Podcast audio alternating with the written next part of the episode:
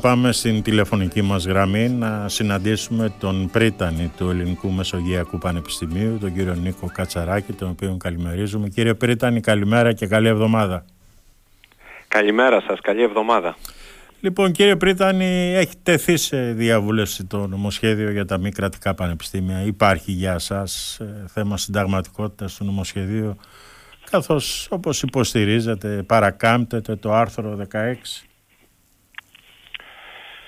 Σαφώς και υπάρχει σημαντικό ζήτημα, καθώς το Σύνταγμά μας είναι ξεκάθαρο. Αναφέρει στο άρθρο 16 στις α, παραγράφους 5 και 6 ότι η ανώτατη εκπαίδευση παρέχεται αποκλειστικά από νομικά πρόσωπα δημοσίου δικαίου, ότι οι καθηγητές, τα μέλη ΔΕΠ είναι δημόσιοι λειτουργοί, τα πανεπιστήμια είναι αυτοδιοίκητα, διοικούνται μέσα από διοικήσεις οι οποίες εκλέγονται από την ακαδημαϊκή κοινότητα. Κατά συνέπεια δεν νομίζω ότι ε, υπάρχει κανένα σοβαρό αντεπιχείρημα όσον αφορά την αντισυνταγματικότητα της συγκεκριμένης διάταξης. Γι' αυτό το λόγο άλλωστε και το Υπουργείο προβαίνει στην ίδρυση ειδικών προσώπων όπως τα ονομάζει τα νομικά πρόσωπα πανεπιστημιακής ε, εκπαίδευσης προσπαθώντας ουσιαστικά να παρακάμψει όλα τα προβλήματα τα οποία δημιουργούνται από το άρθρο 16 του Συντάγματος. Ξεκάθαρα λοιπόν η απάντηση είναι ναι, παραβιάζεται το άρθρο 16 του Συντάγματος το οποίο προβλέπει ότι η ανώτατη εκπαίδευση παρέχεται από νομικά πρόσωπα δημοσίου δικαίου και είναι δωρεάν. Κύριε Πρίτανη, συμφωνείτε με αυτούς που λένε ότι ίσως θα έπρεπε να είναι μια πολύ μεγάλη ευκαιρία τα κριτήρια και οι όροι λειτουργίας των μη κρατικών πανεπιστημίων, πανεπιστημίων να συζητηθούν εντός μιας συνταγματικής αναθεώρησης; Το έχω αναφέρει πάρα πολλές φορές, το έχω αναφέρει και στον κύριο Υπουργό, στον κύριο Πιαρακάκη, ότι κατά τη γνώμη μας, κατά τη γνώμη της συγκλήτου του Ελληνικού Μεσογειακού Πανεπιστημίου, κατά τη γνώμη θα τολμούσα να πω της συντριπτικής πλειοψηφίας ακαδημαϊκής κοινότητας, το όλο θέμα είναι πάρα πολύ σοβαρό ώστε να αντιμετωπίζεται με μια νομοθετική ρύθμιση.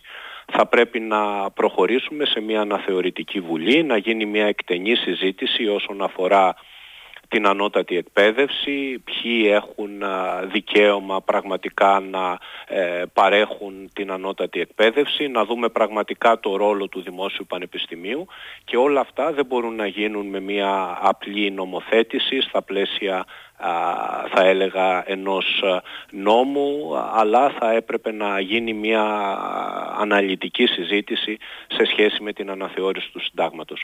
Άλλωστε δεν μπορώ να αντιληφθώ πραγματικά πως μέχρι πριν από ελάχιστα χρόνια, πριν από λίγα χρόνια ε, ε υπήρξε προσπάθεια και από το συγκεκριμένο πολιτικό χώρο, το χώρο της Νέας Δημοκρατίας, να γίνει αυτή η συνταγματική αναθεώρηση και τώρα ξαφνικά ε, καταλήγουμε στο συμπέρασμα ότι δεν χρειάζεται συνταγματική αναθεώρηση. Πώς χρειαζόταν συνταγματική αναθεώρηση πριν από λίγα χρόνια, πριν από 3, 4, 5 χρόνια και σήμερα δεν χρειάζεται αυτή η συνταγματική αναθεώρηση. Θεωρώ ότι υπάρχει μια σοβαρή ανακολουθία. Μάλιστα. Τώρα, κύριε Πρίτανη, τι αλλαγές βλέπετε να έρχονται στην ε, τριτοβάθμια εκπαίδευση με τη λειτουργία των ιδιωτικών πανεπιστημίων; Ε, πολλές θα είναι οι αλλαγές ε, οι οποίες ε, θα συμβούν, αυτό είναι ξεκάθαρο. πραγματικά τίθεται ένα πολύ σημαντικό θέμα όσον αφορά την ποιότητα πλέον της ανώτατης εκπαίδευσης γιατί ε, ας είμαστε ειλικρινείς δεν ε, προσδοκούμε να έρθουν να ιδρύσουν παραρτήματα στη χώρα μας πολύ μεγάλα πανεπιστήμια, διακεκριμένα πανεπιστήμια της ε, Αμερικής ή της Ευρώπης. Κυρίως συζητάμε παρά τα κριτήρια τα οποία θα τεθούν από την Εθνική Αρχή Ανώτατης Εκπαίδευσης, τα οποία φαίνεται από αυτά τα οποία ε, ισχυρίζεται ο κύριος Υπουργός και βλέπουμε στο νομοσχέδιο ότι θα είναι αυστηρά. Κατά τη γνώμη μου θα έχουμε μια προσπάθεια ε, αναβάθμισης ε, των κολεγίων τα οποία υπάρχουν ήδη αυτή τη στιγμή στη χώρα μας. Έχουμε 33 κολέγια τα οποία ε, απονέμουν τίτλους ε, και αποδίδουν επαγγελματικά δικαιώματα με βάση τις νομοθετικές ρυθμίσεις που έχουν γίνει τα τελευταία χρόνια. Τη στιγμή που χιλιάδες απόφοιτοι δημόσιων πανεπιστημίων δεν έχουν ακόμη επαγγελματικά δικαιώματα. Κατά συνέπεια λοιπόν θα έχουμε πανεπιστήμια αμφιβόλου ποιότητας τα οποία θα παρέχουν ε, έναντι κάποιου αντιτίμου θα έλεγα πτυχία τα οποία πλέον θα είναι ισότιμα με τα πτυχία και ακαδημαϊκά ισότιμα με τα πτυχία των δημόσιων πανεπιστημίων. Γνωρίζουμε πάρα πολύ καλά πόσο δύσκολο είναι να σπουδάσει κανείς ε, σε ένα ελληνικό δημόσιο πανεπιστήμιο. Αυτό το βλέπουμε δυστυχώς και από τη ροή φοιτησης, από τους απόφοιτους που έχουμε μέσα ε, σε ένα τυπικό χρονικό διάστημα σπουδών. Βλέπουμε ότι οι σπουδές είναι πραγματικά πολύ δύσκολες και είναι κάτι το οποίο πρέπει να συζητήσουμε ως ακαδημαϊκή κοινότητα και από την άλλη θα έχουμε ένα εμπόριο ελπίδας, επιτρέψτε μου να πω, θα έχουμε τμήματα τα οποία θα δίνουν με πολύ πιο εύκολο τρόπο ε, χωρίς να υπάρχει αυτό το αυστηρό πλαίσιο που διέπει τα δημόσια πανεπιστήμια θα δίνουν τίτλους σπουδών οι οποίοι θα είναι πλέον ακαδημαϊκά ισότιμοι με αυτούς των δημόσιων πανεπιστημίων και θα οδηγούν σε επαγγελματικά δικαιώματα. Μάλιστα. Κύριε Πρίτανη, στο ΕΛΜΕΠΑ, σύμφωνα και με το Συμβούλιο Διοίκησης του Ιδρύματος, παρατηρείται μείωση της κρατικής επιχορήγησης για τις ε, λειτουργικές δαπάνες του Ιδρύματος. Μάλιστα, από ό,τι είδαμε τα στοιχεία που παρατίθενται κιόλας από το 2009 έως το 2023 είχαμε μείωση περίπου στο 47,4%. Με αυτά τα δεδομένα πόσο ανταγωνιστικό θα είναι το ΕΛΜΕΠΑ απέναντι σε ένα μη κρατικό πανεπιστήμιο που ενδεχομένως να έλθει στο Ηράκλειο; Πιστεύετε αλήθεια ότι ένα τέτοιο μη κρατικό πανεπιστήμιο θα έρθει στο Ηράκλειο, στην πόλη μας; Θεωρώ ότι η μεγάλη πλειοψηφία αυτών των νομικών προσώπων πανεπιστημιακής εκπαίδευσης, των ιδιωτικών δηλαδή πανεπιστημίων, για λόγους καθαρά οικονομικούς, καθώς αυτά τα ιδρύματα θα αποσκοπούν στο κέρδος με τον α ή β τρόπο, θα ιδρυθούν στις δύο μεγάλες ε, πόλεις ε, της χώρας μας, στην Αθήνα και τη Θεσσαλονίκη. Δεδομένων των προβλημάτων που υφίστανται σήμερα στα περιφερειακά πανεπιστήμια, δηλαδή της σοβαρής υποχρηματοδότησης, να επισημάνω εδώ στους ακροατές σας ότι είμαστε ουραγός στην Ευρώπη των 27 όσον αφορά την χρηματοδότηση, την κρατική επιχορήγηση αναφοιτητή. Το 2019 είχαμε περίπου μια επιχορήγηση της τάξης των 1.700 ευρώ αναφοιτητή έναντι πάνω από 10.000 ευρώ αναφοιτητή για την Ευρώπη των 27. Είμαστε επίσης ουραγός όσον αφορά τη στελέχωση των πανεπιστημίων ε, μια αναλογία φοιτητών αναμέλος ΔΕΠ, περίπου 47 ε, φοιτητές αναμέλος ΔΕΠ στη χώρα μας και 13 μόλις φοιτητές αναμέλος ΔΕΠ στην Ευρώπη των 27. Πολύ σοβαρά προβλήματα που έχουν να κάνουν με την ακρίβεια και με την έβρεση φοιτητικής στέγης. Θεωρώ λοιπόν ότι όλα αυτά τα προβλήματα θα οδηγήσουν ε, πάρα πολλούς υποψήφιους να σκεφτούν την πιθανότητα κατά κάποιο τρόπο φίτησης σε αμφιβόλου ποιότητας ιδιωτικά πανεπιστήμια τα οποία θα παρέχουν ένα εύκολο ε, πτυχίο το οποίο κάποιος μέσα σε τρία-τέσσερα χρόνια θα μπορεί σε ένα βαθμό να ολοκληρώσει επιτρέψτε μου την έκφραση αυτή και σε ορισμένες περιπτώσεις έναντι ενός ε, αντιτίμου. Ε, αντιλαμβάνεστε λοιπόν ότι θα υπάρξει πολύ μεγάλη πίεση προς τα περιφερειακά πανεπιστήμια, όχι λόγω της ποιότητάς τους. Η ποιότητά τους είναι αδιαμφισβήτητη. Έχουμε πανεπιστήμια τα οποία είναι εξαιρετικά, τα οποία παράγουν σοβαρό ερευνητικό έργο, τα οποία παρέχουν α, ποιοτική εκπαίδευση σε προπτυχιακό, μεταπτυχιακό και διδακτορικό επίπεδο, όμως για καθαρά οικονομικούς λόγους δεν θα μπορέσουν να προσελκύσουν τους φοιτητές τους οποίους σήμερα ε, προσελκύουν. Πρέπει αυτό να το σκεφτούμε, να το σκεφτούμε και ως κοινωνία.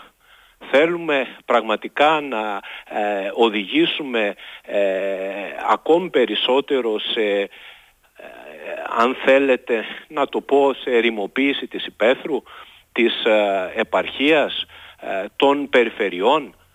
Ε, τι θα γίνει με το Ιόνιο Πανεπιστήμιο, με το Πανεπιστήμιο Αιγαίου, με πανεπιστήμιο όπως αυτό της Δυτικής Μακεδονίας, όπου πραγματικά υπάρχει μια μετανάστευση προς τα μεγάλα αστικά κέντρα; Ε, αντιλαμβάνεστε ότι είναι ένα πάρα πολύ μεγάλο ζήτημα το οποίο πρέπει να το σκεφτεί η κοινωνία, πρέπει να το σκεφτούν οι τοπικές κοινωνίες, να το σκεφτεί η πολιτεία και αντί να προχωρήσουμε στην ίδρυση αυτών των ιδιωτικών πανεπιστημίων που θα είναι κατά κόρον στο κέντρο, στην Αθήνα και τη Θεσσαλονίκη, να ενισχύσουμε τα δημόσια πανεπιστήμια, τα οποία αποδεδειγμένα έχουν υψηλή ποιότητα και μπορούν να συμβάλλουν σε ένα πολύ μεγάλο βαθμό και στην περιφερειακή ανάπτυξη. Μάλιστα κύριε Κατσαράκη, το επιχείρημα βέβαια που προβάλλεται και από την πλευρά της κυβέρνησης είναι ότι πολλοί φοιτητές αναγκάζονται να πηγαίνουν στο εξωτερικό επιβαρύνοντας τον οικογενειακό τους προϋπολογισμό και υπάρχει γενικά αυτή η διαρροή των ε, φοιτητών τόσο εκτός Ελλάδας όσο και στην ε, Κύπρο. Αυτό το επιχείρημα πώς το βλέπετε εσείς; Εγώ αυτό που θα ήθελα να τονίσω είναι ότι η πολιτεία και η ακαδημαϊκή κοινότητα πρέπει να συζητήσουν πάρα πολύ σοβαρά και να δουν το ζήτημα εισαγωγής στα δημόσια πανεπιστήμια. Να δουν πραγματικά ότι οι φοιτητές, οι φοιτήτριες, οι υποψήφοι θα σπουδάζουν το αντικείμενο το οποίο θέλουν να σπουδάσουν. Αυτός είναι ο κύριος λόγος που αρκετοί φοιτητές, φοιτήτριες καταλήγουν τελικά να επιλέξουν να σπουδάσουν στο εξωτερικό. Βέβαια τα στοιχεία τα οποία παρουσιάζονται κύριε Σπυριδάκη για τους 40 περίπου χιλιάδες φοιτητές και φοιτήτριες που φοιτούν στο εξωτερικό επιτρέψτε μου να πω ότι είναι κάπως παραπλανητικά καθώς μόλις το 5% αυτών των φοιτητών σπουδάζει σε προπτυχιακό επίπεδο. Η περισσότερη συντριπτική πλειοψηφία αυτών που επιλέγουν να σπουδάσουν στο εξωτερικό σπουδάζουν είτε σε μεταπτυχιακό είτε σε διδακτορικό επίπεδο. Για ποιο λόγο; γιατί επιθυμούν να έχουν καλές μεταπτυχιακές και διδακτορικές σπουδές οι οποίες θα οδηγήσουν και σε ε, αναζήτηση μιας καλής εργασίας η οποία θα είναι καλά πληρωμένη εργασία. Και αυτό δεν συμβαίνει στη χώρα μας όπως γνωρίζετε, γι' αυτό έχουμε και αυτή τη μετανάστευση, την επιστημονική μετανάστευση και τη φοιτητική μετανάστευση. Δεν θεωρώ λοιπόν ότι η ίδρυση ιδιωτικών πανεπιστημίων θα αναστρέψει αυτό το φαινόμενο της μετανάστευσης, της επιστημονικής μετανάστευσης, της φοιτητικής μετανάστευσης και αν γίνει αυτό θα γίνει σε ένα πολύ πολύ πολύ μικρό ποσοστό και σίγουρα σε καμία περίπτωση δεν θα αφορά ε, αυτά τα ποσοστά τα οποία ακούμε ως συμβολή στην οικονομία του 1% του ΑΕΠ. Αντιλαμβάνεστε ότι αυτό είναι αδύνατο να γίνει τη στιγμή που το σύνολο σχεδόν των κολεγίων στη χώρα μας ε, έχουν ε, ένα τζίρο ο οποίος αγγίζει περίπου τα 50 εκατομμύρια ευρώ. Αντιλαμβάνεστε λοιπόν ότι είναι σχεδόν αδύνατο να μιλήσουμε για αυτά τα ποσοστά τα οποία διαβάζω στα μέσα μαζικής ενημέρωσης. Μάλιστα. Ο ανταγωνισμός τώρα κύριε Πρίτανη ανάμεσα στα δημόσια και τα ιδιωτικά πανεπιστήμια θα βελτιώσει την ποιότητα των ε, δημοσίων πανεπιστημίων; Η ποιότητα των δημοσίων πανεπιστημίων, κύριε Σπυρδάκη, θα βελτιωθεί αν καταφέρουμε να προσεγγίσουμε έστω τους δείκτες που συναντάμε στην Ευρώπη των 27. Πραγματικά να βοηθήσουμε με μια γενναία κρατική επιχορήγηση, να βοηθήσουμε τα δημόσια πανεπιστήμια ε, με τη στελέχωσή τους. Ε, πραγματικά έχουμε αποχώρηση ενός μεγάλου τμήματος ε, των μελών ΔΕΠ του διοικητικού προσωπικού τα τελευταία χρόνια και από την έναρξη της οικονομικής κρίσης. Αυτά τα στοιχεία υπάρχουν στην απόφαση του Συμβουλίου Διοίκησης του ΕΛΜΕΠΑ που έχουμε παραθέσει να προσπαθήσουμε να ενισχύσουμε τη φοιτητική στέγη και να δώσουμε όλα εκείνα τα απαραίτητα εργαλεία έτσι ώστε να έχουμε πιο ποιοτικές ε, σπουδές. Δεν νομίζω ότι ο ανταγωνισμός ε, ε, με ιδιωτικά πανεπιστήμια τύπου κολεγίων που έχουμε σήμερα στη χώρα μας ή με ιδιωτικά πανεπιστήμια που λειτουργούν για παράδειγμα στην Κύπρο ή σε άλλες χώρες της Βαλκανικής τα οποία θα επενδύσουν στη χώρα μας για να έχουν κάποιο κέρδος μπορούν να βοηθήσουν σε οτιδήποτε την άνοδο της ποιότητας στα δημόσια πανεπιστήμια τα οποία έχουν μια ποιότητα που σαφώς είναι πολύ πολύ καλύτερη από τα συγκεκριμένα πανεπιστήμια. Να πω όμως εδώ ότι τα δημόσια πανεπιστήμια καταβάλουν μια τεράστια προσπάθεια όσον αφορά και το θέμα της διεθνοποίησης γιατί πολλές φορές παρουσιάζεται μια εικόνα ότι τα ιδιωτικά πανεπιστήμια θα συμβάλλουν στο κομμάτι της διεθνοποίησης τα δημόσια πανεπιστήμια έχουν πάρα πολλές διεθνείς συνεργασίες, συνδιοργανώνουν θερινά σχολεία, συνδιοργανώνουν διδακτορικές σπουδές με ξένα πανεπιστήμια, έχουν κοινά ερευνητικά προγράμματα. Πρόσφατα ήμουν την Παρασκευή, την προηγούμενη Παρασκευή, σε μια έκθεση για τα γαλλικά πανεπιστήμια στην Αθήνα, όπου μάλιστα συναντήθηκα και με τον Υπουργό Παιδείας, τον κύριο Πιερακάκη. Αντιλαμβάνεστε λοιπόν ότι όλη αυτή η προσπάθεια διεθνοποίησης των πανεπιστημίων μας είναι μια πραγματικότητα προσπαθούμε και μέσω των συμμαχιών των Ευρωπαϊκών Πανεπιστημίων που συμμετέχουμε να διεθνοποιήσουμε ακόμη περισσότερο τις σπουδές μας. Αυτό δεν πρόκειται να γίνει μέσω των ιδιωτικών πανεπιστημίων. Δεν νομίζω ότι είναι μια μεταρρύθμιση η οποία θα συμβάλλει σε μια κατεύθυνση αναβάθμισης ανώτατης εκπαίδευσης. Αντίθετα, αυτό το οποίο θα καταφέρουμε με αυτή τη μεταρρύθμιση είναι να βάλουμε ακόμη περισσότερους ταξικούς φραγμούς στην πρόσβαση στην ανώτατη εκπαίδευση, να δημιουργήσουμε ακόμη μεγαλύτερες κοινωνικές ανισότητες και βέβαια σε κάθε περίπτωση να παραβιάσουμε το άρθρο 16 του συντάγματος, το οποίο επιτρέψτε μου να πω ότι ανοίγει και άλλες πόρτες τις οποίες πραγματικά δεν θα έπρεπε αυτή τη στιγμή να ανοίξουμε. Μάλιστα. Τώρα κύριε Πρίτανη μια τελευταία ερώτηση σας κάνω. Από το Υπουργείο Παιδείας υποστηρίζεται ότι θα έρθουν ε, μεγάλου κύρους αναγνωρισμένα πανεπιστήμια του εξωτερικού και θα ιδρύσουν τα δικά τους παραρτήματα στην Ελλάδα. Θα γίνει αυτό ή ανοίγει η πόρτα ώστε να μετατραπούν τα κολέγια σε πανεπιστήμια κολέγια τα οποία ήδη συνεργάζονται με ξένα ιδρύματα. Τα κολέγια αυτά ήδη μέσω των τελευταίων νομοθετημάτων και μέσω της αναγνώρισης των επαγγελματικών δικαιωμάτων, των ναι. αποθήτων τους και μέσω αν θέλετε του ενωσιακού δικαίου λειτουργούν αυτή τη στιγμή στη χώρα μας. Δηλαδή υπάρχουν παραρτήματα ξένων πανεπιστημίων. Αυτό είναι μια πραγματικότητα.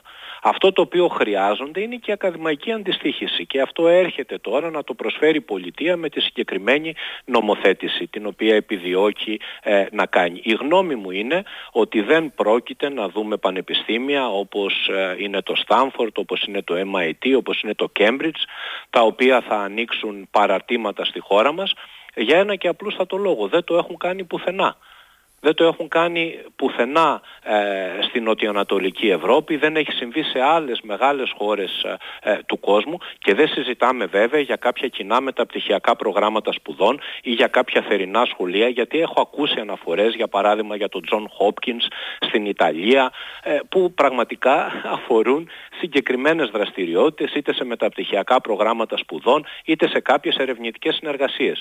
Εδώ πέρα μιλάμε για παρατήματα τα οποία θα ιδρύσουν προπτυχιακά προγράμματα σπουδών. Πραγματικά δεν πιστεύω ότι ε, θα συμβεί αυτό. Δεν νομίζω ότι είναι κάτι το οποίο επιδιώκουν αυτά τα μεγάλα πανεπιστήμια και θεωρώ ότι κατά κάποιο τρόπο γίνεται και μια ε, παραπλάνηση ε, της κοινή γνώμης. Μάλιστα. Κύριε Πρίτανε, σας ευχαριστώ πάρα πολύ για αυτή την ε, συζήτηση. Την καλημέρα μας από το Radio Me, κύριε Χαζαράκη. Καλή σας μέρα.